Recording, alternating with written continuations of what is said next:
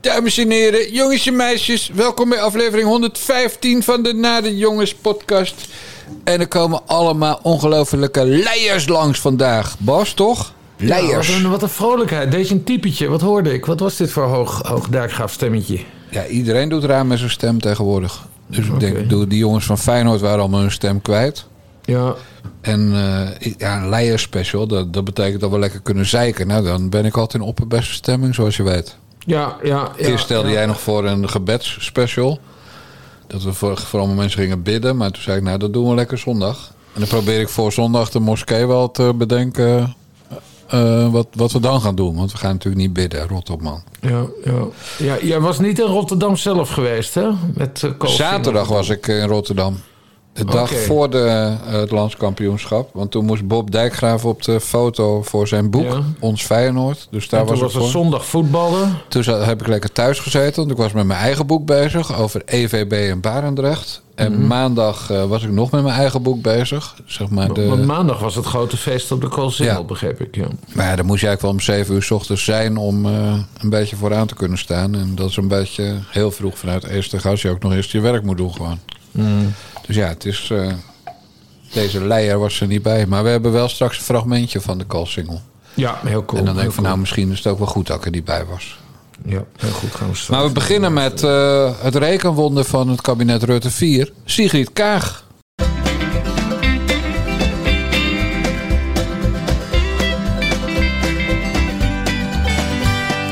Eén keer 6 is 6. 2 keer 6 is 12. 3 keer 6 is 18, ik vang ze allemaal. 4 keer 6 is 24, 5 keer 6 is 30. 6 keer 6 is 36. Ik ben een cowboy op de prairie. En ik zwaai me wat zo in het rond.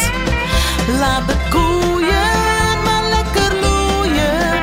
En als het moet, leg ik ze op de grond.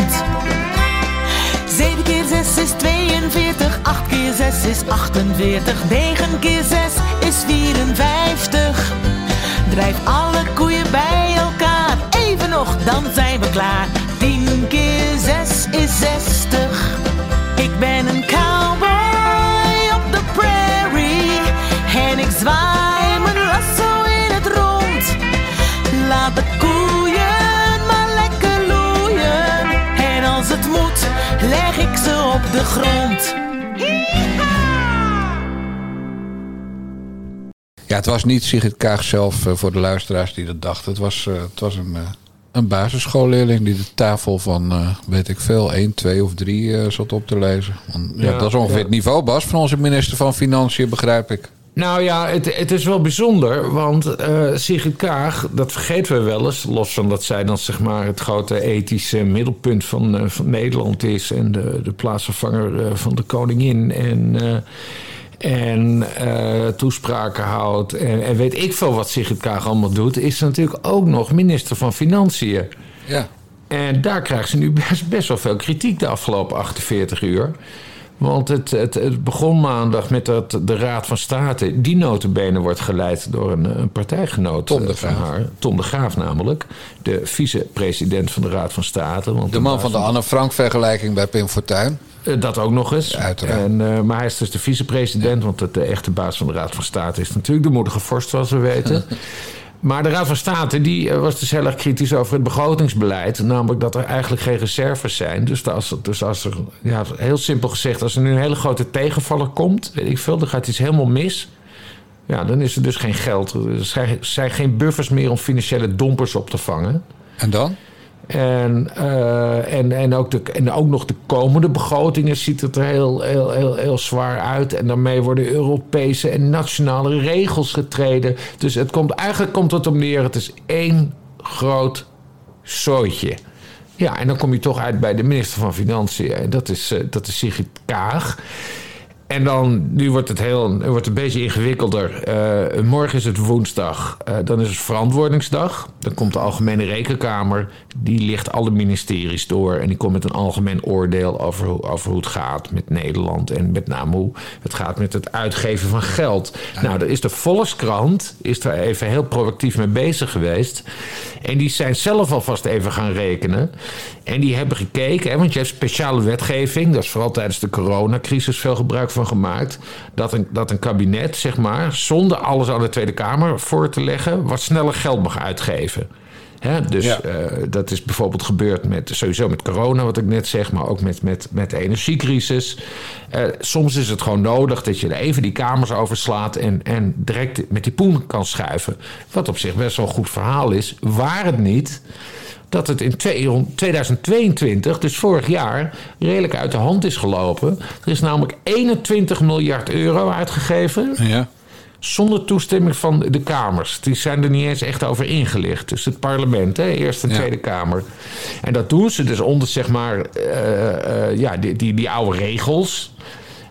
Die wel nuttig waren tijdens een coronapandemie. Maar daar gaan ze dus gewoon mee door. En de Volkskrant heeft dat dus allemaal uitgerekend.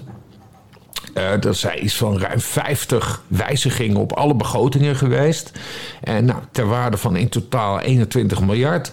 wat niet aan de Tweede Kamer is voorgelegd. En dan laten ze een parlementair wetenschapper antwoord. Ik had er nooit van gehoord, maar Johan van Marion Boer van de Radboud Universiteit. En die zegt dat dus ook, hè, van ja, er is op zich niks mis mee met die uitzonderingsregel. Maar als je het keer op keer doet, quote, dan is het niet meer incidenteel en in strijd, en dan komt het, met de regels van onze parlementaire democratie. Ja. En daar sloegen natuurlijk bij mij de alarmbellen aan. Want dat betekent dus dat de voorvrouw van de Democraten 66, D66...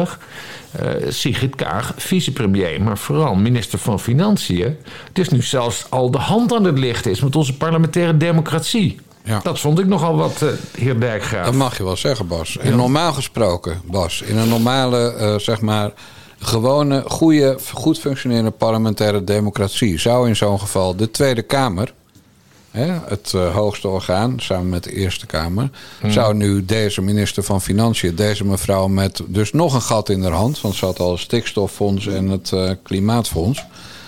Maar deze mevrouw dus nu naar de Kamer roepen en zeggen: beste mevrouw Kaag, beste minister van Financiën, u neemt het parlement niet serieus. Wat gaat u eraan doen? En dan zou ze natuurlijk weer heel arrogant en boos worden met: ik heb een oorlog tussen Libanon en Israël voorkomen. Ja. En ik heb bermbommen geruimd in weet ik veel welk Afrikaans. Ja, nee, en onderhandeld met Assad in Syrië over chemische wapens. Ja. Dat moet u wel weten, meneer en mevrouw.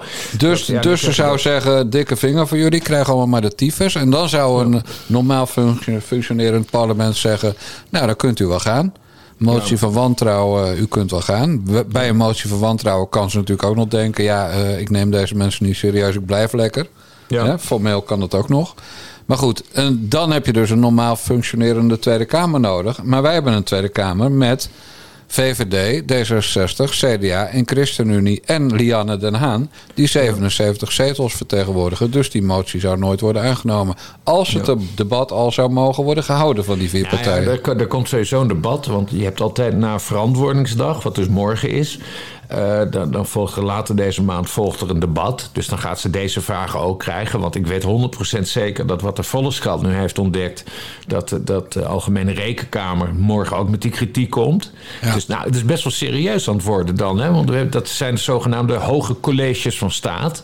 De Raad van State is een hoog college van staat, maar de Algemene Rekenkamer ook. Ja. Dus dan heb je en de Raad van State en de Algemene Rekenkamer die forse kritiek hebben op de minister van Financiën. Dus op zich had dat wel een heel leuk debat worden. Maar toen ik dat stukje vanmorgen tikte, dan lees ik altijd even wat twitteraars ervan vinden. Want dat is het aardig van Twitter. Iedereen heeft daar een mening.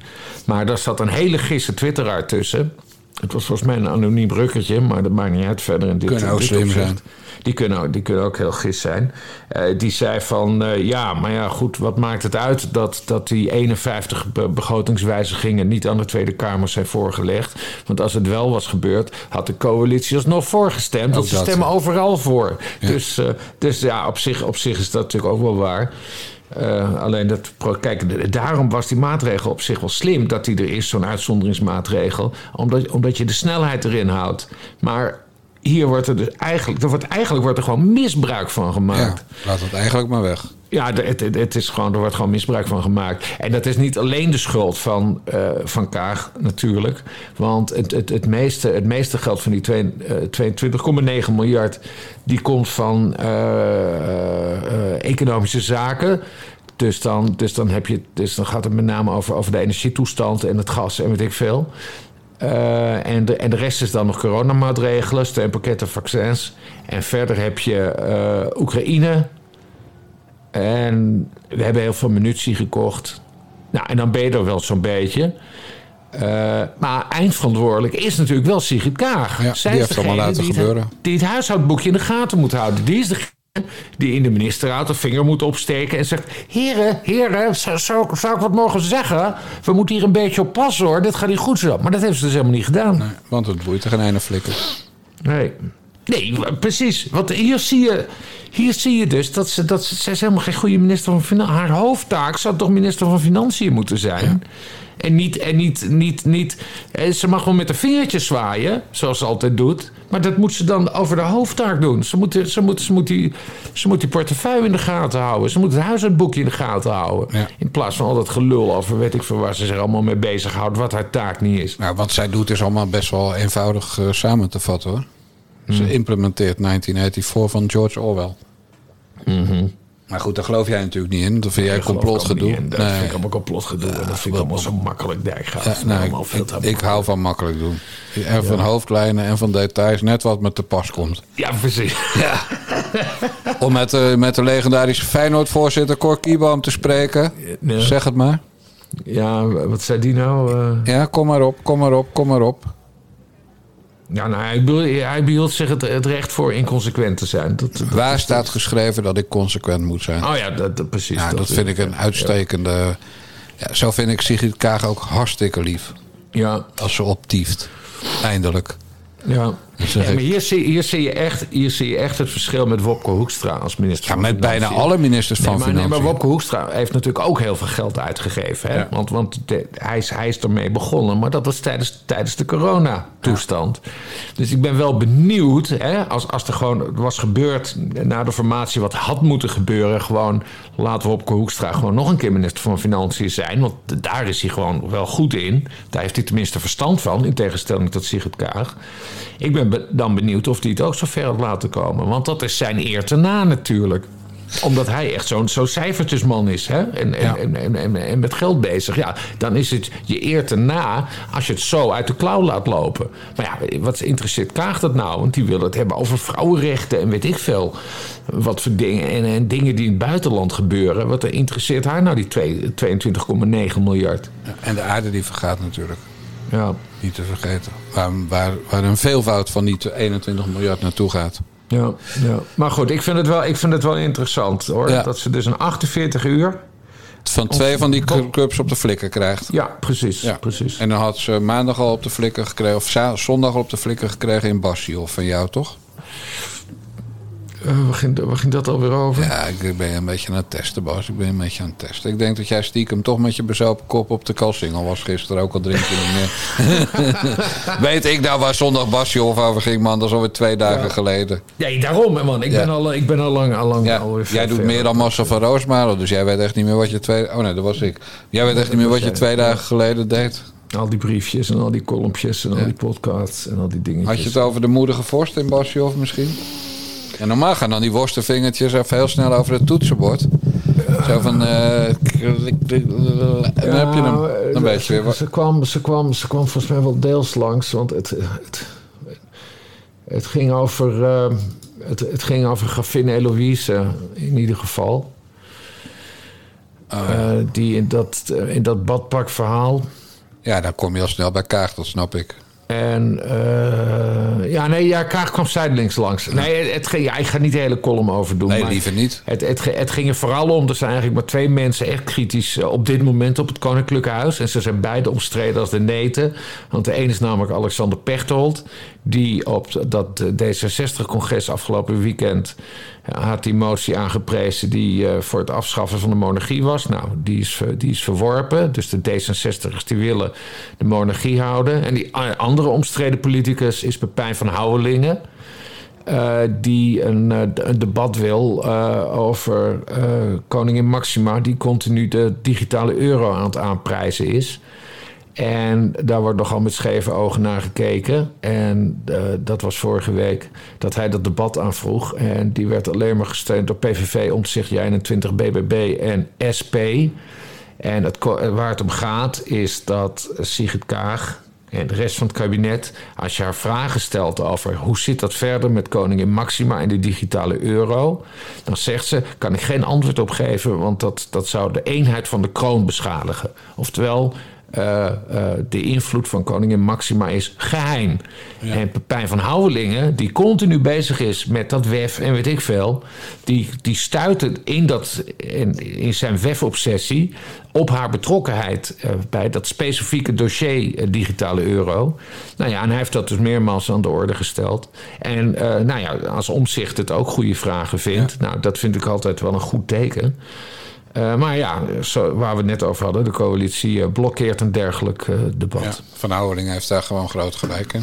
Ja, net als dat microkrediet dat desastreuze gevolgen voor mensen in warme landen blijkt te hebben, omdat ze hun schuld niet kunnen terugbetalen en alles moeten verkopen wat ze hebben. Ja, dat is dat microkrediet. Ja, maar daar zit ze al jaren in. Ja, dus, maar dit gaat over de digitale euro. Ja, maar ze bemoeit zich gewoon met alles te veel. Precies. Ze moet gewoon lekker lintjes doorknippen en dom lachen. Ze mag zich overal mee bemoeien. Maar dan moet de overheid er wel transparant over zijn. Ja. Maar nu gaat het opeens over de eenheid van de kroon. En dat het topgeheim is, een staatsgeheim en weet ik veel. Ja, ze mag zich helemaal niet overal mee bemoeien. Wat zit nou voor onzin?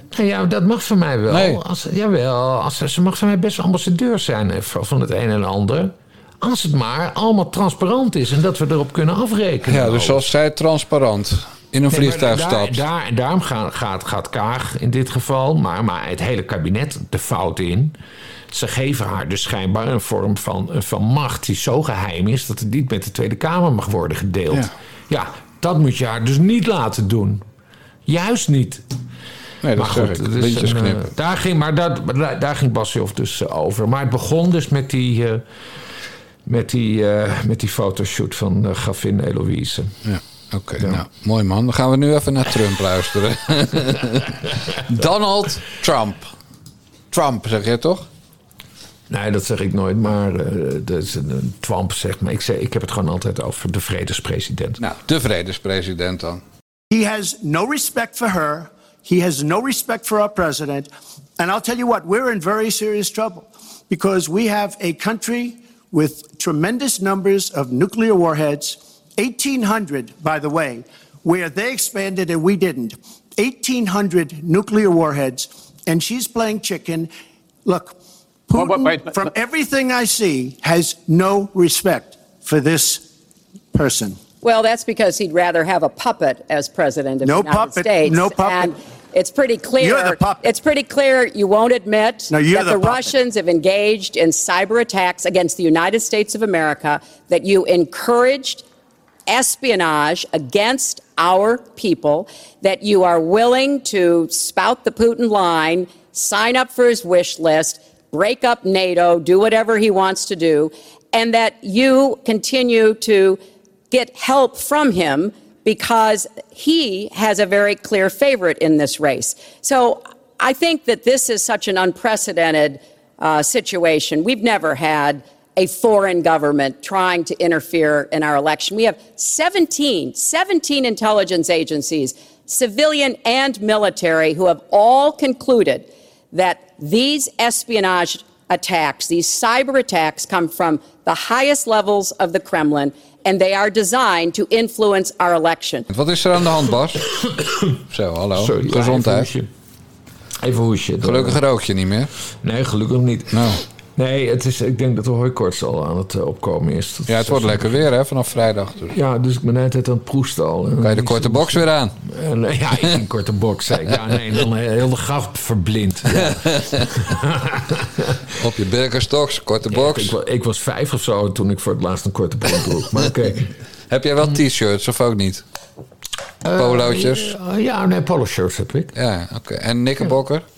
Ook nee, niet? Ik heb geen, ook te kort? Nee, maar ik draag nooit korte broeken. Spencer? Dat is niks. Spencers heb ik wel. Ja, ja. Nee, maar in de zomer draag ik graag een polo en een sportjacket erboven. En wat voor broek dan? Spijkerbroek gewoon? Ja, spijkerbroek. Ik draag bijna altijd spijkerbroek. Wat voor maat heb jij? Sinds ik ben afgevallen 34. Jezus, dus breedte 34, lengte 34. Ik heb 34, 32. Ja, kortere pootjes. Ja, maar ik ben dus ook veel te dik. Ja. Jij zegt sinds ik ben afgevallen, maar ik zag mezelf 38. Gisteravond bij Château Meiland terug. Ja. Godskeleren man. Echt, Thea, die vroegen wanneer moet je bevallen? Ja, ben je weer in de groei? Oeh. Ja, tv maakt ook dik, hè? Nee, dat was het niet, Bas. Laat ik daar eerlijk over zijn. Ik had een kop als een bokser, zeg maar van die hangwangen. Mm-hmm. En een buik alsof ik over 2 maanden moet werpen. Dus vanaf morgen doe ik juist wel de korte box en de wandelschoenen aan. En dan gaan we de 10.000 stappen weer herintroduceren. Wat ook kan, omdat al mijn boeken voor dit jaar klaar zijn. Ja, dus het is helemaal uit de hand gelopen. Je bent dat helemaal... niet. Ik ben weer terug op, op het gewicht wat past bij iemand van die 12 centimeter langer is. Zo moet je het zien. Ja. En die 12 centimeter lengte krijg ik er niet bij. Dus moeten er kilootjes af. Ja, even voor de luisteraars. Want hier luisteren vooral de gratis luisteraars naar. Jan Dijkgraaf heeft in de zondagaflevering van onze podcast... Wat zei je, Bas? Maar hij heeft daar verteld dat hij verkeerde altijd in de veronderstelling... dat hij 1,77 meter lang was. En dat hij daarom dus langer was dan Sander Schimmelpenninck... die 1,76 meter is. Maar op een familiefeestje werd de een en ander betwist. En Jan Dijkgraaf is net zo lang als Sander Schimmelpenninck. 1 meter en 76 centimeters. En daarom is het heel belangrijk dat jullie dus ook... een petje afnemen van ons. Want dan hoor je dit soort lollige feitjes. Ja, dat weet jij uit je hoofd altijd. Dat weet ik niet uit mijn hoofd. Petjeaf.com/narejongens. Ja. Ik zit nu even een wortel te eten. Dat doe ik nu in plaats van koekjes. Dus geen grap. Ja, nou, de wortel, dat is dan een mooi bruggetje... naar waar we het eigenlijk over zouden hebben. Trump. Naar Orange Man. Donald Trump. Haar als een wortel. Maar het is trouwens wel even een heel serieus onderwerp. Een speciaal aanklager heeft al in 2019, meen ik... is al aan het onderzoeken of die beschuldiging aan het adres van Trump... en of over die collusion en die samenwerking met Rusland... hoe dat allemaal zat. En dan met name hoe de FBI... in die discussie stond en in de onderzoeken. En daar heeft die speciaal aanklager John Durham... een heel rapport over geschreven... wat dit weekend naar buiten is gekomen.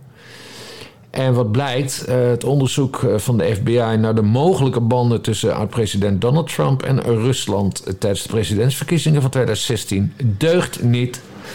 Het was te gehaast, er lagen geen concrete bewijzen... en er werd te weinig rekening mee gehouden... dat Trump misschien ook wel onschuldig zou kunnen zijn. En dat is wel heel erg pijnlijk. En dan nog een veel pikantere opmerking. Ja. Bij andere politiek gevoelige onderzoeken... zoals dat naar Trumps tegenkandidaat Hillary Clinton... want zij is ook wel eens onderzocht over het een en ander... ging de FBI volgens deze meneer Durham minder overhaast te werk. Ja. Dus toen gingen ze iets beter kijken. Wat is er aan de hand? Is er wel iets aan de hand? En bij Trump was het meer van... misschien is het wel zo. Hè? Dus dat ze een beetje naar de uitkomst toe hebben geschreven. En nou, ik vond dat wel opmerkelijk. Nogal. En Martin Bosma, die wist dat vanmorgen direct al naar de Nederlandse situatie te vertalen. Hoe dan? Want Bosma is ook, mediawoordvoerder, zoals we weten. Dus die zegt van, kijk eens, dan heeft de NPO dus jarenlang gelogen. Ja, dat is zo. Want hoeveel zendtijd heeft de NPO wel niet gewijd aan de band tussen Trump en Rusland? En dan gaat hij zelfs specifiek iemand noemen. Dat is Eelco Bosch van Rosenthal. Die, wat ik trouwens wel een aardige vent vind verder hoor. Dat is het probleem niet. Staat bij mij aan de linkerkant van het lijstje. Wie niet? Nee, maar goed, dan hebben we dat gehad in ieder geval. Als klein gaat hij jou weer bashen op Twitter. Ja, nee, maar goed. Maar het is natuurlijk wel waar. Eelco Bosch van Rosenthal, die heeft als oud-Amerika-correspondent... hij zit nu bij Nieuwsuur, heeft hij best wel veel aandacht aan deze kwestie besteed. En Bosch van Rosenthal, die heeft daar... ook weer op gereageerd op Twitter, zonder Martin Bosma te noemen. Maar Bosch van Rosenthal die zegt dan... ja, speciaal aanklager Durham, aangesteld door Trump... concludeert FBI-onderzoek Rusland-Trump had geen basis. En dan zegt hij...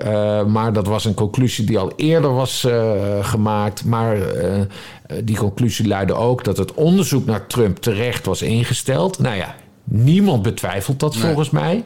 He? Want als er zoveel praat is over... ja, de Russen hebben ermee te maken gehad... moet je het onderzoeken. Dan moet je dat onderzoeken. Maar Bosch van Rosenthal die zegt... ja, boos over die conclusie stelde Trump Durham aan... in de hoop dat hij op meer fouten zou stuiten van de FBI. Dat lukte niet. Daarom bevat het weinig nieuws. Bla, bla, bla. En dan zegt hij, dan een laatste zinnetje... maar stel je voor dat je het rapport echt zou lezen... terwijl je ook kan rage tweeten. Dus terwijl je ook kan boos twitteren, vertaald aan het Nederlands. En daarmee doelt hij natuurlijk op Martin Bosma. Maar we hebben 2 disclaimers in zijn tweet... En dan een beetje om je heen slaan zonder de naam van degene die je klap probeert te geven. Ja, dat is dan ben je wel heel NPO, hè? Ja. Ja, ik vind het ook niet slim van hem. En het is gewoon een feit. Maar dit vermoeden we dit ook al heel lang natuurlijk. Hè? Dat er heel erg vooringenomen naar Trump werd gekeken. Ja. Maar dat heb je altijd. Maar dat zie je ook in Nederland. Dat zag je met maar soms ook terecht. Hè? Dus dat maakt niet uit, maar toch. Dat zie je altijd bij nieuwkomers. Dat zie je met Fortuyn, dat zie je met Baudet, dat zie je met alles. Bij elke nieuwkomer wordt extra kritisch gekeken. Maar ja, zo'n federale politiedienst als de FBI... dat is toch wel even andere koek, hoor. En eigenlijk dat narratief is dus overgenomen... want dat is dus het verwijt wat Martin Bosma maakt. Dat narratief is overgenomen door de NPO nieuwsrubrieken. En dan die Eelco Bosch van Rosenthal in het bijzonder... En nou ja, goed. En Bosma die tweette daarna nog Kamerdebat aangevraagd... met staatssecretaris Oesloe van Media... over de jarenlange leugens van de NPO... over de link Trump-Rusland. Nou, dat debat gaat er natuurlijk niet komen. Nee, maar heeft er ook geen zin. En dat heeft ook geen enkele zin. Maar dat maakt niet uit. Je hebt ook heel veel commissievergaderingen... Ja. En daar gaat hij het natuurlijk wel aan de orde stellen. En dat gaat natuurlijk superleuk worden. Want daar gaat... kijk, Oesloe, daar weten we het antwoord al van. Van ja, nee, ik ga niet over de inhoud van de NPO. Maar Bosma die mag dan eerst 10 minuten spreken. En dat wordt natuurlijk weer een prachtig college. Ja. Slash mooie lullenpot. Waar hij zo onbekend aan staat. Dat hij met veel humor toch wel heel erg inhoudelijke dingen gaat aansnijden. Ja, D66 gaat best, ja. Ja, maar Bosch van Rosenthal die was dus redelijk in zijn pikkie getrapt. In zijn kuif gepikt. Ja. Denk jij trouwens dat ik maar beter maken kan laten groeien? Sorry, ik kwijl nu goddomme mijn hele bureau onder. Ik neem net een slok water. Waarom zou jij je haar willen laten? Zodat je dunner lijkt. Als je dan bij de apotheker komt... en je moet pasfoto's maken en zo... of bij het gemeentehuis voor je nieuwe paspoort... Ja. En dan moet je tegen de muur staan, weet je wel. En dan meten ze op hoe lang je bent. Dan kijken ze van 3 meter afstand... en dan hou ik het gewoon tegen met mijn haar, dat meeding. En dan zegt hij... ja, je bent weer 1,78, net als vorige keer. Ja, ik zat zo even te denken, Bas. Ja, nee, gewoon even tijdens de opname... terwijl we het over iets volstrekt anders hebben. Over Trump. Maar dat is buitenland. En je weet dat ik alleen maar me bemoei met Nederland en Brussel. Ja, alleen maar met binnenlandse zaken. Ja. En je had vroeger ik weet het niet, Jan. Dan moet je misschien een pruik... als je pasfoto's gaat... nee, met een pruik naar Lemmer... naar de fotografen-toestand daar... Want ik was vroeger volleybalverslaggever. En toen had je Arie Selinger als bondscoach van het Nederlands team. En die was nog een stukje kleiner dan ik. En die droeg zelfs sportschoenen met inpandige hakken, zeg maar. Ja. Snap je dat? Inpandige hakken. Ja, zodat hij langer leek. Ja, dus hij had een verhoging achter in zijn schoen. Ja. Maar je zag het aan de buitenkant van zijn sportschoenen niet. Nou, dan ben je dus een ongelofelijke loser, hè? Als je zo... Want die man, dat was een grootheid in het volleybal. En dan ga je druk maken over dat je een halve dwerg bent vergeleken met die reuzen. Ja. Terwijl kleine mannen zonder frustraties over hun lengte of over hun kaalheid... Ja, die maken zich er helemaal niet druk om, zoals ik. Maar goed, omdat dat over Eelco Bosch van Rosenthal en Trump en NOS ging... dacht ik, ik kan wel even een zijsprongetje maken in mijn hoofd. Ja, nou ja, kijk, dan maak ik ook een zijsprongetje. Zondag was een redelijk trieste dag, omdat we toen... we gedachten toen dat Frank Sinatra, mijn held... Ik heb 3 helden, zoals je weet. Elvis Presley, Mozart, Wolfgang Amadeus Mozart... en Francis Albert Sinatra... En het was zondag 25 jaar geleden dat Sinatra was overleden. Op 81-jarige leeftijd, meen ik.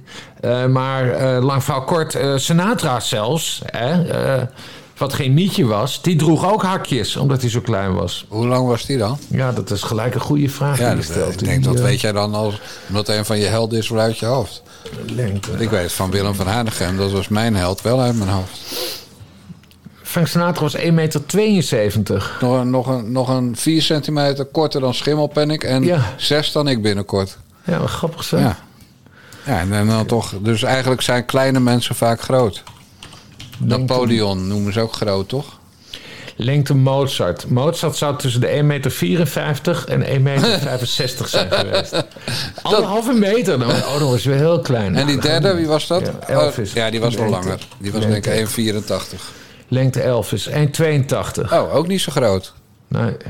Dus ik snap niet waarom die Schimmelpenninck zo gefrustreerd doet. Hij was bijna net zo groot als Elvis... en groter dan Sinatra en Mozart. Ja. Wat grappig zeg. Leuk, hè? Ja, nee, maar het komt natuurlijk dat mensen steeds groter worden... door gezonde voeding en al die shit, hè? Ja, behalve Schimmelpenninck dan. Ja, dus die heeft niet gezond mogen eten van zijn moeder vroeger. Die is blijven steken. Ja, en ik... Ja. Nee, maar jij bent een andere generatie natuurlijk. Nou. Oh, dit gaat niet helemaal goed komen. Hé, er waren ook een paar fragmentjes die wel gewoon ter zake doen. Er komt zo langzamerhand, omdat LTO Nederland... waar de CDA-politicus Sjaak van der Tak de baas is... komt er zo langzamerhand een landbouwakkoord aan. Ja. En landbouwakkoord heeft te maken met boeren. En als je boeren zegt, zeg je in Nederland...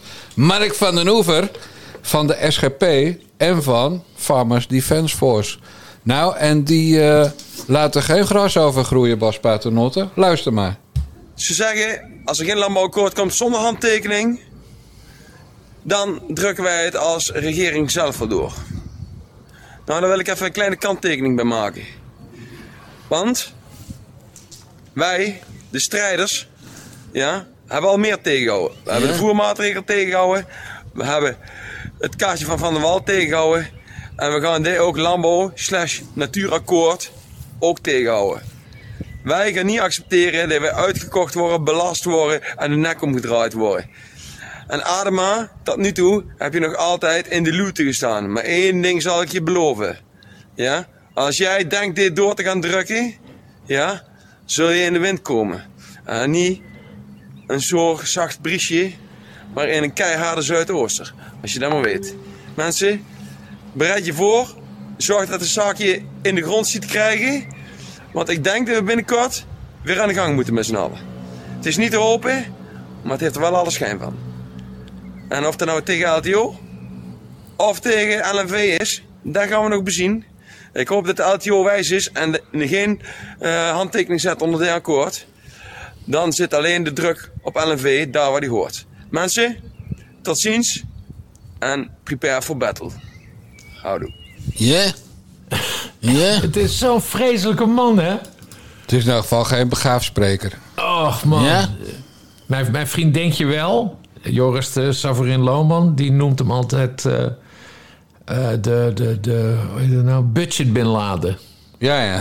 Echt polder Taliban gewoon. Nee, maar wat is dit nou weer voor half gedreig ook mensen? Ja, er komt een storm. Oh man, ik vind het ook een enge vent. Ik vind hem ook niet sympathiek. Er zijn zoveel sympathieke boeren, maar dit is gewoon... Je denkt, wat is dit voor eikel? Ik bedoel... Ja, daar ben ik allemaal niet met je eens natuurlijk. Ja, je spreekt op zijn bijeenkomsten. Per videoverbinding was het, geloof ik. Was dat zijn daar dingen? Nou, dat was hij wel. Zijn organisatie was wel een van de organisatoren. Maar ja. Je bedoelt die geslaagde meeting op het Malieveld. Die trouwens keurig verliep, hè? Precies. In tegenstelling tot de demonstranten van Extinction Rebellion. Ja, precies. Ja, precies. Die gewoon namen van monumenten volspuiten met verf. Ja. En dan na afloop zeggen twee dingen. Ja, wat een vergissing. Ja. En dat was kalkverf. Ze hebben het zo af kunnen krijgen met een doekje, een nat lapje. Ja, we hebben het zelf schoongemaakt. Je had er gewoon niet aan moeten komen, eikels. Nee, maar hoe kan je nou vergissen in een plaquette met 34 namen? Ja, die staan er niet voor de lol. Nee. Ja, ik zeg natuurlijk niet dat ze voor het vuurpeloton moeten. Hè? Dat zou te ver gaan. En zo iemand als Asja ten Broeke, die ook bij die club zit... die pakt ook veel te veel lood. Hè? Dat is ook niet goed voor het milieu. Ja. Maar jezus, joh. En ze trappen er allemaal in. Hè? Ze denken allemaal dat dit lieve kinderen zijn... die zich zorgen maken over het klimaat. Terwijl het gewoon een keiharde organisatie is... met subsidies en donaties en handel... En hele strijdplannen en trainingen in hoe je actie moet voeren. Ja. En ik zou er nog een beetje respect voor kunnen hebben... als ze zich gewoon met stevige bisonkits zouden vastlijmen aan de straten. Maar nee, een beetje van die kleuterschoollijm die je gewoon... waar je een beetje trekt aan je broek en je bent weer los. Niet. De overheid maakt ook serieus zorgen over deze hele club. Ja, terroristische organisatie. Het Openbaar Ministerie heeft al gezegd... ja, dit is absoluut geen vredelievende organisatie. Ook al proberen ze het wel zo te verkopen. He, ze brengen zichzelf, maar ook anderen in gevaar. Dat is logisch als je snelwegen gaat blokkeren. En de AIVD... Die waarschuwt er ook voor dat er elementen tussen zitten... die kunnen gaan radicaliseren. Nou, dus dan, en ze hebben nota bene al dat debat wilden ze gaan voeren in Amsterdam... Hè, over geweld, wat niet doorging... toen iedereen erachter kwam dat er een GroenLinks-Kamerlid er mee zou doen. Suzanne Kreuger, die toen ook schielijk de kuierlatten trok. Ja, zogenaamd niet wist waar het over ging. Ja, precies. Dus nee, het is een doodenge club... vergelijkbaar met die boeren. Want ik vind dat mannetje, zoals die ook... Ja, kijk, aan de ene kant, het is natuurlijk een stripfiguur, hè? Het is gewoon een cartoon, die gozer. Met dat gekke hoofd en dat Brabantse en dat Brabantse accent. Ja, precies. En dat vingertje. Dat doen die moslims dus ook. Hè? Daarom noemt hij hem... een budget Bin Laden. Want die staat ook altijd met zijn vingertje zo. Hè? Dat is dan de enige waarheid, is de islam. Nou, hij ook zo, met het Kaag vingertje. Kaag doet dat ook. Maar aan de andere kant, ik vind het... Ja, er is natuurlijk een groep radicale boeren... die het volgens mij ook verpest voor de welwillende boeren... waar er veel meer van zijn. Maar dit is zo'n half geradicaliseerde dude. Ik vind het zeer onprettig. Ik heb er heel weinig mee. Nou, ik kan er wel om lachen, hoor. Maar wat zou Caroline ervan vinden? Nou ja, die bijeenkomst waar jij per videoverbinding hebt gesproken... Caroline van der Plas, die is daar niet eens naartoe gegaan. Nee, maar ze zei toen dat dat vanwege veiligheidsdingetjes was. Ja, nou, dat zegt toch wat... Ja, maar dat wil niet zeggen dat niet waar was. Dus het kan best dat ze wel had willen spreken. Maar het kan ook dat ze dacht van... nou, daar kom ik makkelijk vanaf als ik roep dat er veiligheidsissues zijn. Ja, kan. Maar goed, maar ze voelde zich onveilig mede... omdat Forum voor Democratie, hoe heet die, Gideon Vermeijeren... met name in het land allemaal boeren aan het opjutten was... tegen Caroline van der Plas en BBB. Dat was een van de redenen.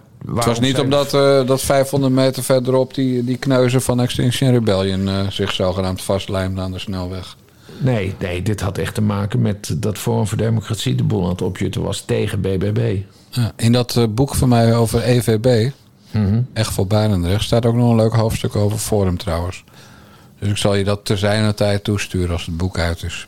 Mm-hmm. Want die Lennart van der Linden, die de leider is van die partij... die was natuurlijk ook de voorzitter die bekend staat als het konijn dat in de koplampen keek. Op die avond dat Thierry Baudet, zoals jij hem noemt, aftrad, niet aftrad... weg zou gaan, niet weg zou gaan en bleef. Toen was er één man die het woord moest voeren... en dat was de man die nu de baas is bij Echt voor Barendrecht. Ja, en hij is senator toch nog steeds? Voor ja, nog voor jaar 21. Ja, tot 30 maart. Het was ook wel heel... 30 mei, sorry. Het was ook wel heel grappig. Gisteren tweetje van Martin van Rooijen, heet hij zo? Senator van de 50+. Ja, Martin van Rooijen, ja. Normaal, als een kabinet demissionair wordt... dan horen ze alleen nog maar op de winkel te passen. Mm-hmm. En met name geldt het voor de Tweede Kamer. Maar tijdens corona is het kabinet, toen het demissionair werd... veel verder gegaan dan dat. Op het coronagebied hebben ze uiteraard doorgeregeerd... maar ook op veel andere dingen zijn er nog doorheen gedrukt. Ja. En nu zie je eigenlijk bij de Eerste Kamer ook zoiets. Het kabinet is niet demissionair... maar het is wel zo dat de samenstelling van de Eerste Kamer... waanzinnig gaat veranderen. Ja. En toch wordt er uitgerekend op de ochtend van 30 mei... wordt er gestemd over de pensioenwet... Ja, en de pensioenwet en de coronapandemie. Ja, maar goed. Ja. Die pensioenwetten gaan dus CDA, VVD, D66, ChristenUnie voorstemmen. Maar ze gaan de meerderheid halen met de Partij van de Arbeid... die op hoort te komen voor mensen die een karig pensioentje hebben. En GroenLinks. Ja. En dan wordt er die middag... Dus op de ochtend van 30 mei worden die twee wetten er even doorheen gejast... En die middag wordt er gestemd voor de nieuwe Eerste Kamer... die dan op 13 juni wordt geïnstalleerd. Ja. En die Kamer die op 13 juni zit... die Eerste Kamer die zou die pensioenwet dus wegstemmen. Ja. En dus gooien ze hem er nog even snel doorheen. En die pensioenwet gaat over 1500 miljard euro aan pensioenen van... En wat zijn pensioenen? Dat is gespaard geld van werknemers. Ja, dat is een heel vuil trucje. Dat is een misdaad... tegen de mensen van het land, Bas. Met de oude samenstelling nog even snel dingen er doorheen drukken. Ja, en dat je dat doet als de samenstelling van de Eerste Kamer... toch maar een beetje verandert. Allah, hè? Dan zeg je, nou, we moeten door. Maar ze weten dat als we wachten tot de 13e juni... dan wordt die weggestemd, die wet. Ja. En wat was nou mijn idee, Bas Paternotte? De 30e is die stemming. Hm. En dan op 6 juni hebben ze hun laatste zittingsdag, de Eerste Kamer... Hm. En op 13 juni zit die nieuwe Eerste Kamer er. Mm. Wat gebeurt er? En het is maar een vraag, hè? Wat gebeurt er als dat Eerste Kamergebouw... de 30e, 's ochtends vroeg... bijvoorbeeld de boeren, ik noem maar wat... hè? Die hebben geen pensioen, vaak boeren. Die hebben dat zelf moeten regelen. Dus als die boeren nou eens opkomen voor Jan de Arbeider... Ja. Al die mensen, die miljoenen Nederlanders met die pensioentjes. En die boeren zeggen, wij barricaderen even zonder schade aan te brengen... Ja. Op 30 mei en op 6 juni voor de zekerheid dat Eerste Kamergebouw. Ja, dan gaat de pensioenwet niet door. Ja. Nou, en jij lacht alweer omdat je dit weer actievoeren vond van mij. Nee, dit is gewoon opruiming van die... Nee, ik stel jou een vraag. Wat gebeurt er als? Ja, stel je voor dat. Ja. Ja, nee, Dijkgraaf is niet aan het opruimen in deze. Maar ik ben er, je weet, ik ben er fervent tegenstander van... als democratische processen worden doorbroken. En of dat nou een minister is, of dat nou een Kamerlid is... of dat het een demonstrant is, van welke kunne dan ook. Ik ben daar gewoon op tegen. Nee, en dat gaat ook niet gebeuren... want dan vinden ze wel een andere manier om te stemmen. Dan gaan ze toch... dan zeggen ze, ja, het is zo'n uitzonderlijke situatie... we gaan wel telefonisch stemmen. Weet ik veel. Zoiets. Nee, dat kan niet. Ja. Dat is net zo laf als dat ze zouden wegrennen bij een stemming... zodat het quorum niet gehaald wordt. Dat zouden ze ook nooit doen, Bas Paternotte, in Nederland. Ja. Dat doen ze alleen in bananenrepublieken. Ja. Nee, maar een serieuze vraag. Als er niet gestemd kan worden... Ja, geen idee. Ik weet niet hoe dat is. Nee, dan gaat die hele wet niet door. En die pandemiewet is natuurlijk nog 1000 keer erger, hè?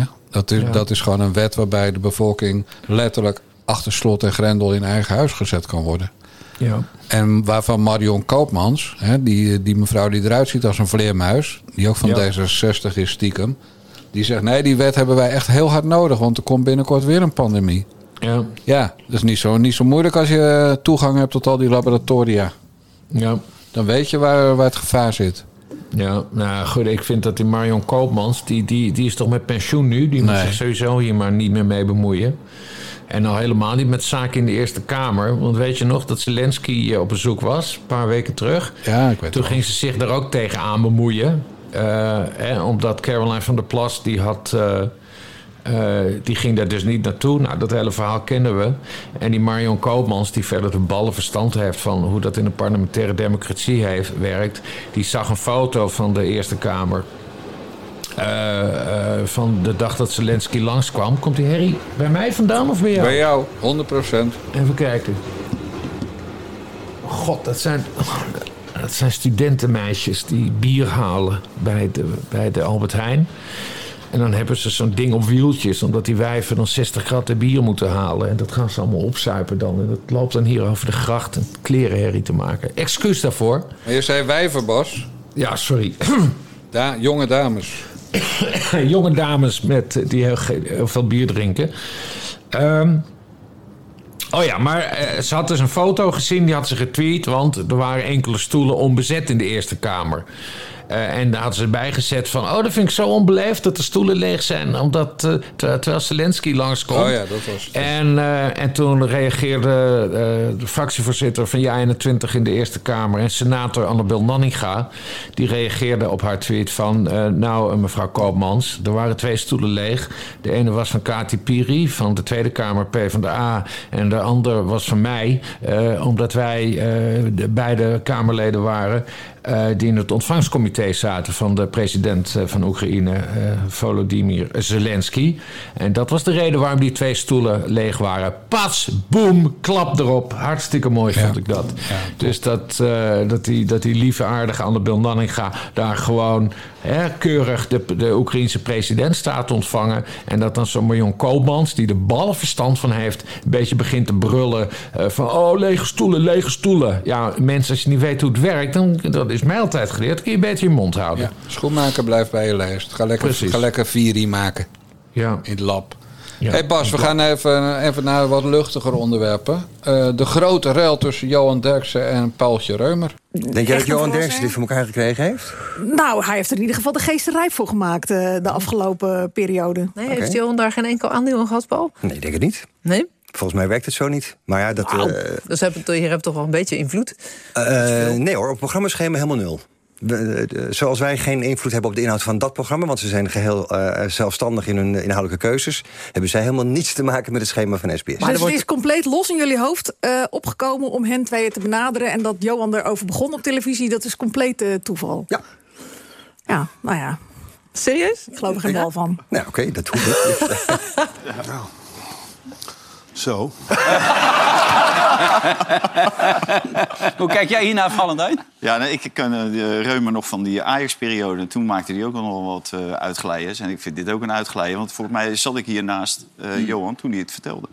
Ja. Toen hij zei dat wel aardig was om eventueel de jongens hier neer te zetten. Maar zelfs al was het niet zo, dan maak je er toch een grap over. Ja, natuurlijk. Ja, sowieso. Ja. Maar die man die wordt altijd naar die persconferenties gestuurd en naar radio- en tv-programma's om officiële woordvoerder van Talpa te zijn. Maar hij verdrinkt in zijn correctheid en soberheid en hij gaat dan altijd op zijn strepen staan. Nou ja, wij zijn niet zo autoriteitengevoelig hier, hè? Nee, jij niet, nee.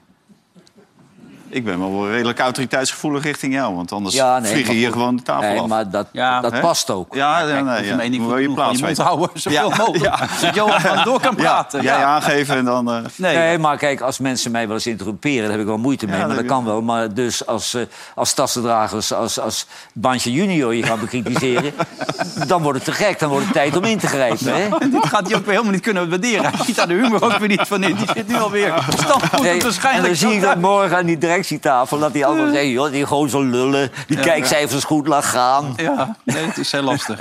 Ik neem aan dat je het allemaal wel hebt meegekregen.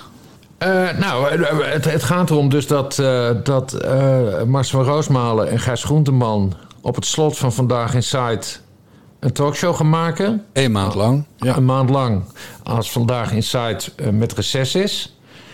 En de discussie is nu dat onze besnorde vriend heeft gezegd dat het zijn idee was om die twee mannen te laten doen. En dat die Römer, hoe heet die? Piet Gijs? Paul Römer. Baantje junior. Familie, precies. Familie van Appie Baantje. Dat die niet van Appie Baantje. Heeft gezegd, nee, het was helemaal niet het idee van... Niet van Appie Baantje. Details, Bas Paternotte. Ja, het was toch Baantje? Dus de kok met CK.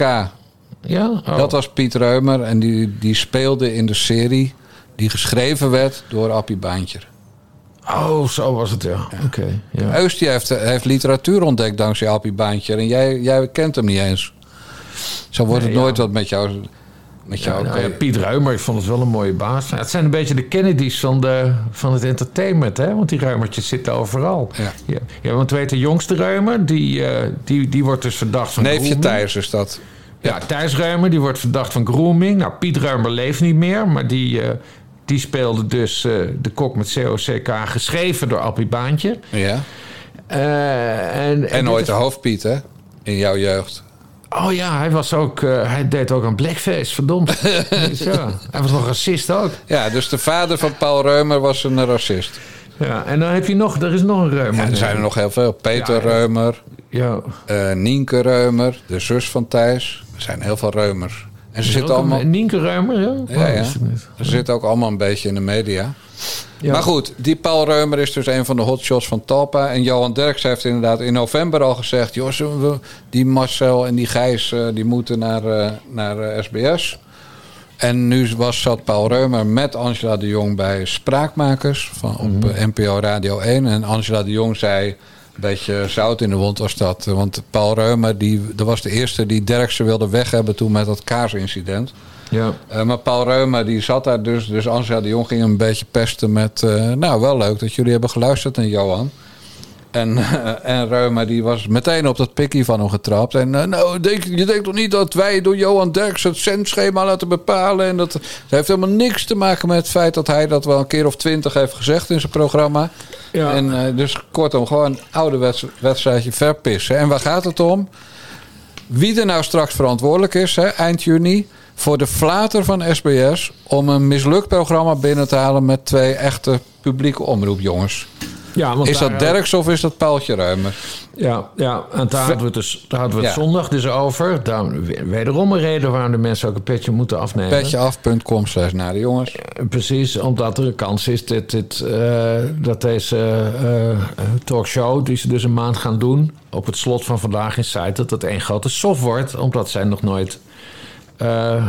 5 dagen lang per week een talkshow hebben gemaakt. En dat kun je niet. Dat is niet even wat je als hobby erbij doet. Dus dat de kans groot is dat de hele zaak instort qua kijkcijfers. En in dat opzicht klopt het wel wat je zegt... dat die Römer zich zou indekken. Dat zou wel kunnen. Ik vind het bovendien want hij heeft ook voor de NPO gewerkt, hè, deze Römer. Ja, dus de man die Sesamstraat de nek heeft omgedraaid. Nou, precies, maar ook als een soort zenderbaasje dus. Maar ik vind dat hij dan zo negatief is en dat hij zo gaat zeiken... dat vind ik ook veel meer bij de NPO passen dan bij dat SBS6. Want de gast die het contract heeft getekend... sowieso met de jongens van Vandaag in Zuid, maar volgens mij ook... met Van Roosmalen en Groenteman. Dat is een meneer die ze het baasje of het directeurtje noemen. Ja. Bij Marco Lauwerens. Hoe heet hij? Marco Lauwerens. Ja, Marco Lauwerens. En hij speelt ook altijd een geweldige Sinterklaas. Ja, heel goed. Bij Vandaag in Zuid. Ja, dat is een best wel een leuke, vrolijke, losse man als je hem zo ziet op tv. Maar die Römer, dat is echt... Daar moet je een bakje onder zetten voor het chemische afval. Zo zuur is die gozer. Ik ga even die Römer citeren uit Oud Werk. Er was een moment dat Dennis Schouten... ik weet niet of je die kent... die is met jouw vriend Jan...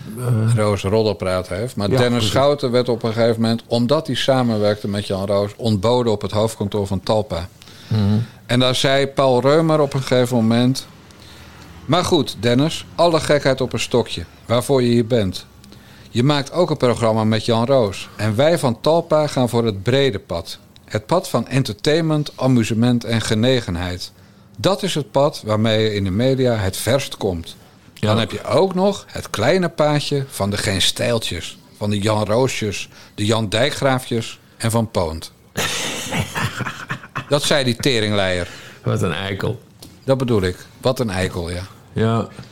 Hoe durf je mij in één zin te noemen met Poont? Ja, dat ook nog eens. Nee, dat is het ergste. Verder zal het me jeuken. Ik bedoel, Jan Roos vind ik een goede komiek.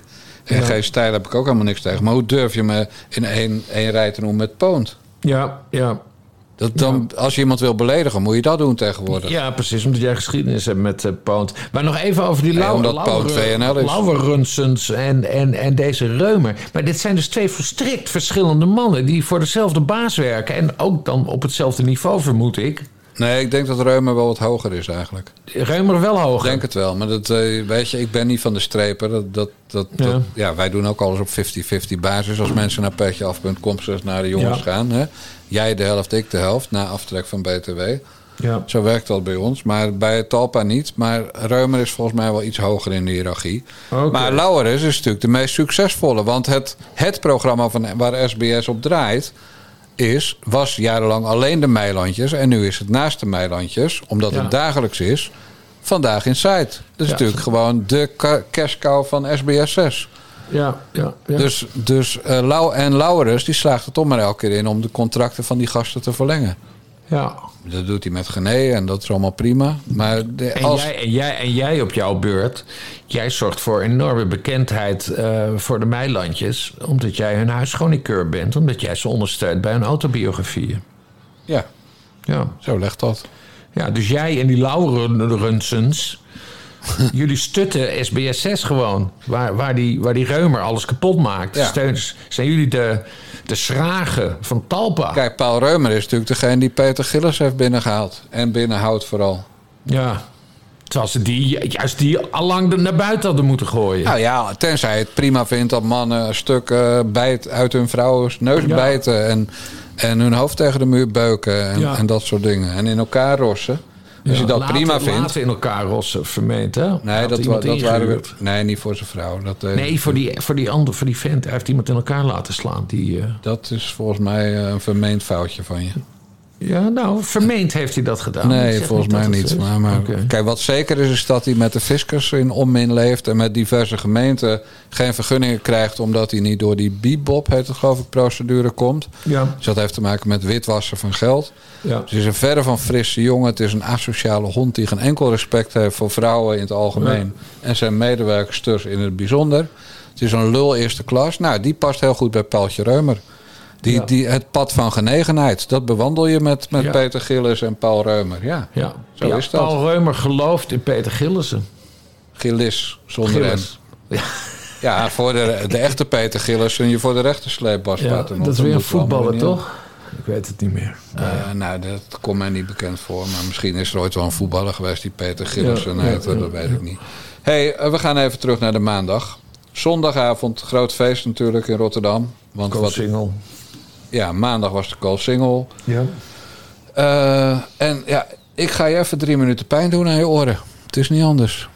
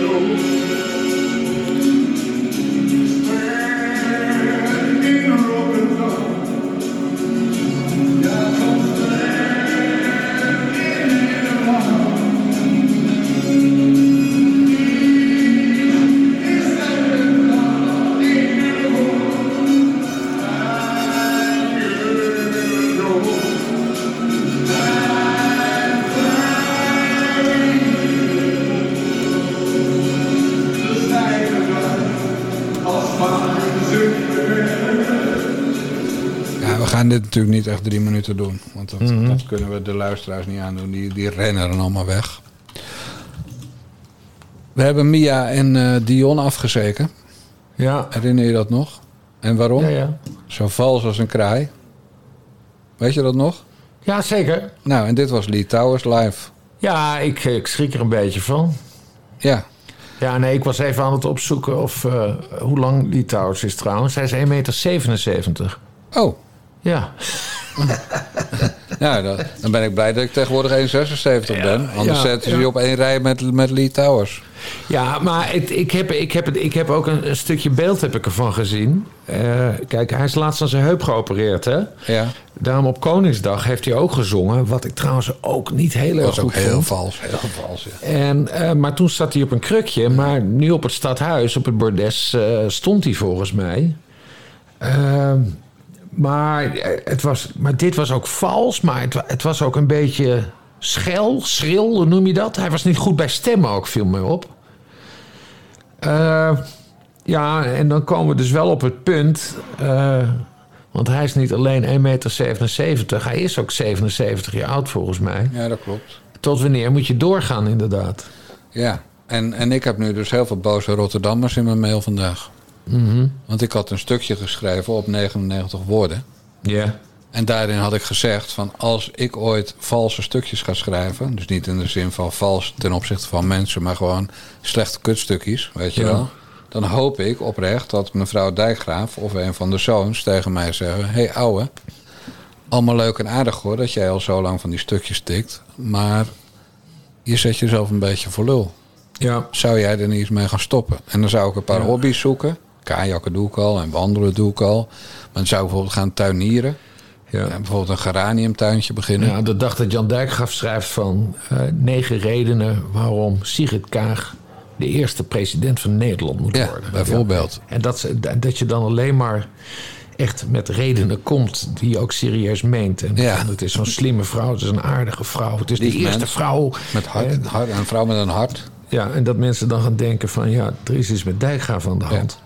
Nou, dus... Nee, maar dat gaat ons allemaal overkomen als je tot op hoge leeftijd doorwerkt. Precies. Dus daarom, Bas, zei ik, schreef ik in dat stukje... van ik hoop dan toch oprecht, en sterker nog, ik weet dat het zal gebeuren... dat mevrouw Dijkgraaf of Pim of Bob Dijkgraaf zeggen... hé ouwe, het wordt tijd om de pen neer te leggen. Je mag alleen nog maar op internet als je naar Marktplaats gaat... om dingetjes te zoeken voor mam of voor mij... Maar verder gewoon kappen met die stukjes. En dat is nou wat me bij Lee Towers zo'n pijn doet. Je weet het, ik ben een Rotterdammer. Ik ben een groot fan van Lee Towers. Maar op een gegeven moment moeten de mensen in je omgeving zo liefdevol zijn... dat ze zeggen, het is mooi geweest. Ze draaien voortaan het plaatje wel.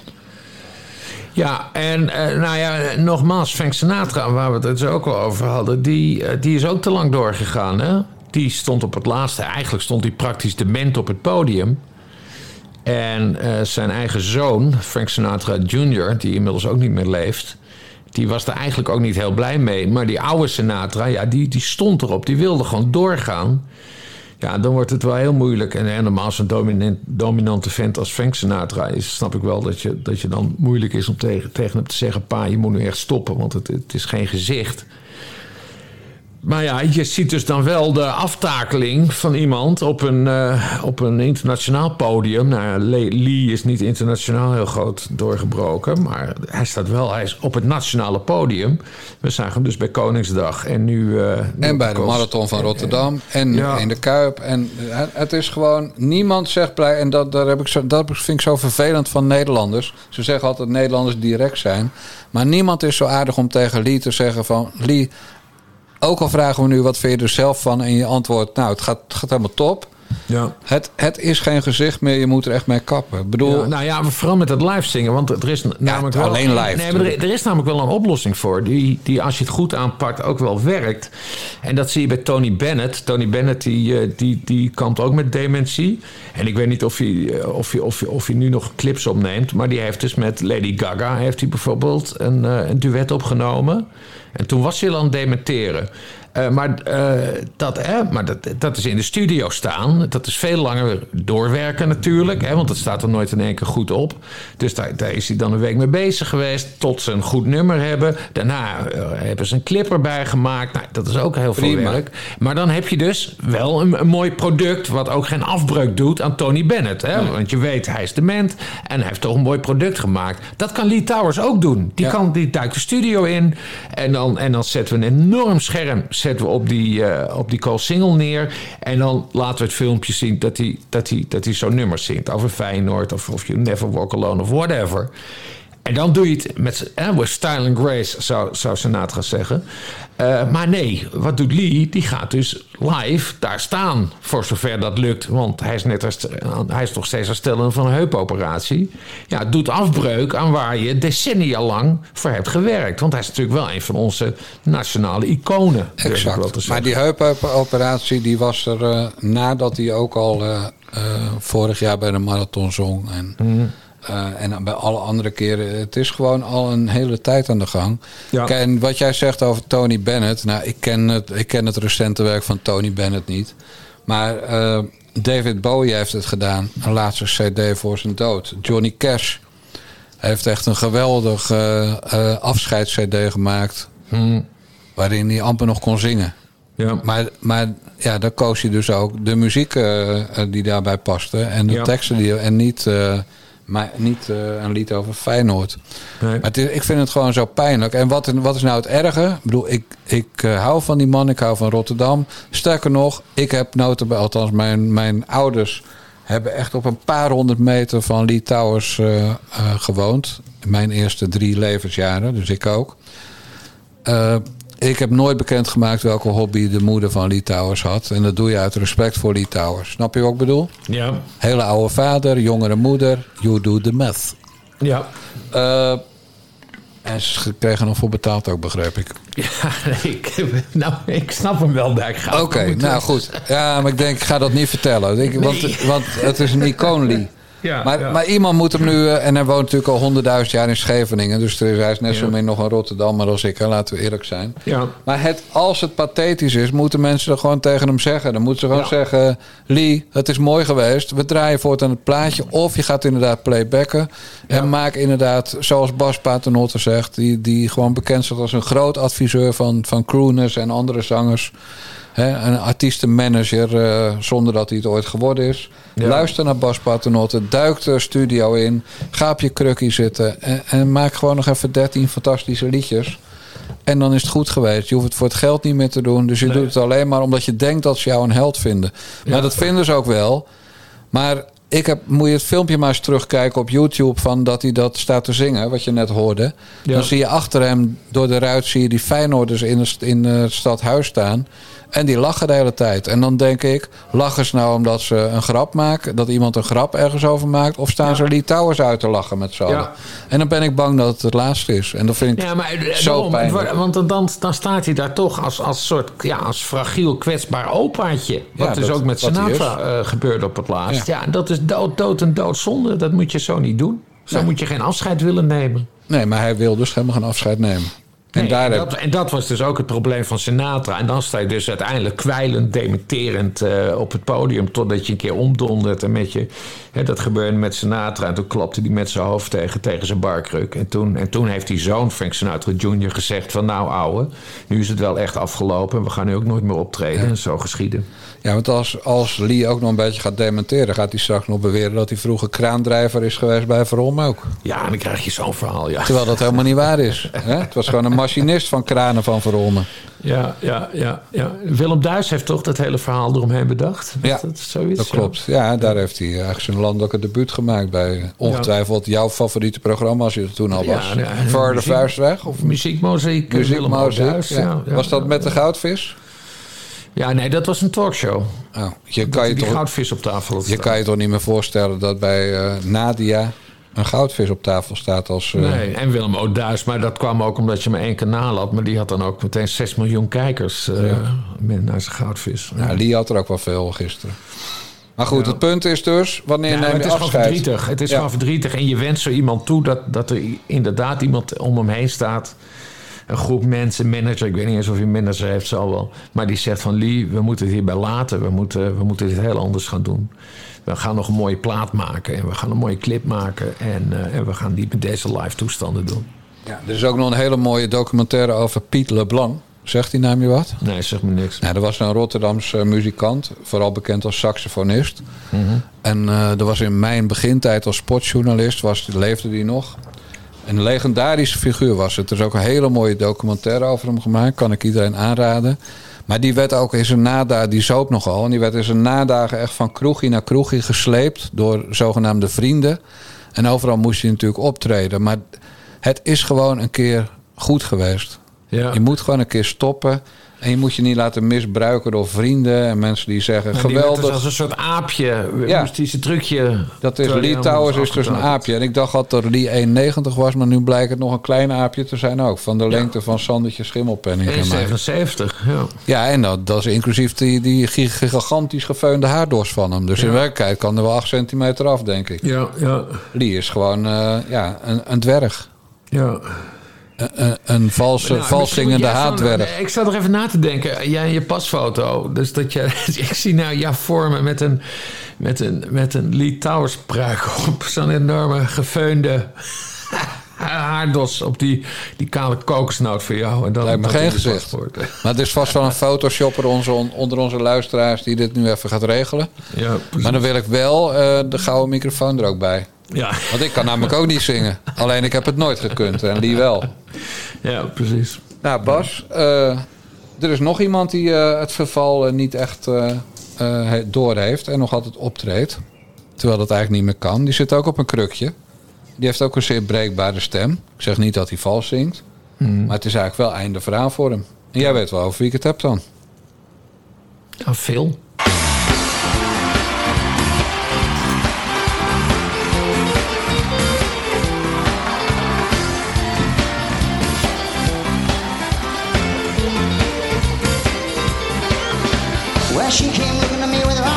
Ja, beste mensen, want als ik weer ga wandelen om die 10 kilo eraf te jagen, dan doe ik dat altijd op 2 nummertjes.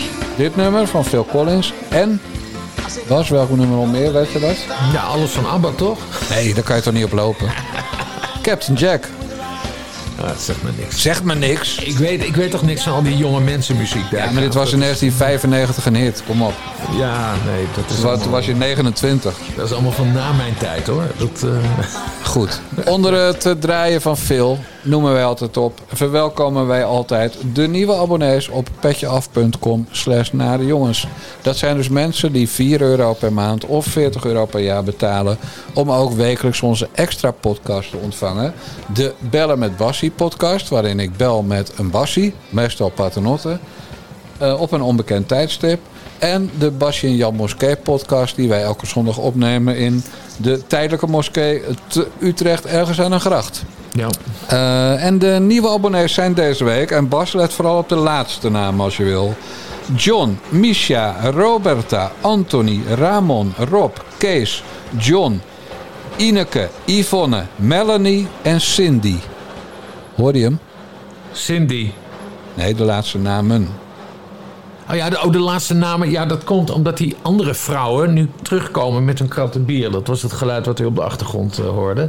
Nee, de laatste 4 namen, dat waren vrouwen. Juist. Ja, die achter elkaar zich ook hebben aangemeld. Juist, dus er is iets gebeurd de afgelopen dagen. Ja. Waarschijnlijk in de moskee. Hebben wij iets raars gedaan met vrouwen in de moskee? Nee, ik weet het niet, maar we zijn steeds meer de meest inclusieve podcast van Nederland aan het worden op deze manier. Ja, dat bedoel ik. Van echt onwijs veel vrouwelijke abonnees hebben wij al. Ja, geweldig. Ik denk dat we echt de 15% naderen, vrouwen. Ja. Ja. En 0% trans, omgebouwd en dat soort shit. Dat weet je niet, want die mogen zich ook Cindy en Melanie noemen. Daar heb jij weer gelijk in. Ja. Hey Bas, ik heb nog goed nieuws van het cartoonfront. Eind deze week gaat de tweede Zeikgraag cartoon verschijnen. De eerste was Niet Mijn Oorlogvriend. En de tweede richt zich op de woke-gemeenschap in Nederland. En mijn vraag aan jou was... welke kleur kan ik jou gratis toesturen? T-shirt. En welke maat? Als je erop staat, kan een polo ook trouwens. Ja, polo's. Maar dat is wel een stuk duurder voor mij. Ik draag altijd polo's, precies. Nou, nee, gewoon een XL valt bij mij altijd goed. XL? Dat heb ik ook. Ja, nee, maar geen large of zo. Nee, gewoon XL. 1X. Dan zit ik altijd veilig. Ja. En welke kleur wil je het liefst? Roze? Nee. Ik ben... oranje is, vind ik wel een vrolijke kleur altijd. Ja, dan ga ik jou een oranje XL zeikgraag t-shirt toesturen. Ja. Polo, shirt, sorry. En wat ook binnenkort uit gaat komen... en dat is een landelijke primeur... is de cartoon Meester Snikkelsmuller. Ja, daar heb ik ook veel zin in. Ja, dat snap ik. Maar die mag je lekker zelf kopen. Want geld vloeit mij niet op mijn rug. Haar nee, wel, maar geld niet. Ja. Nou, dan zeg ik Bas, wij gaan elkaar spreken. Doei, doei. Oh nee, de mazzel. Doei, doei.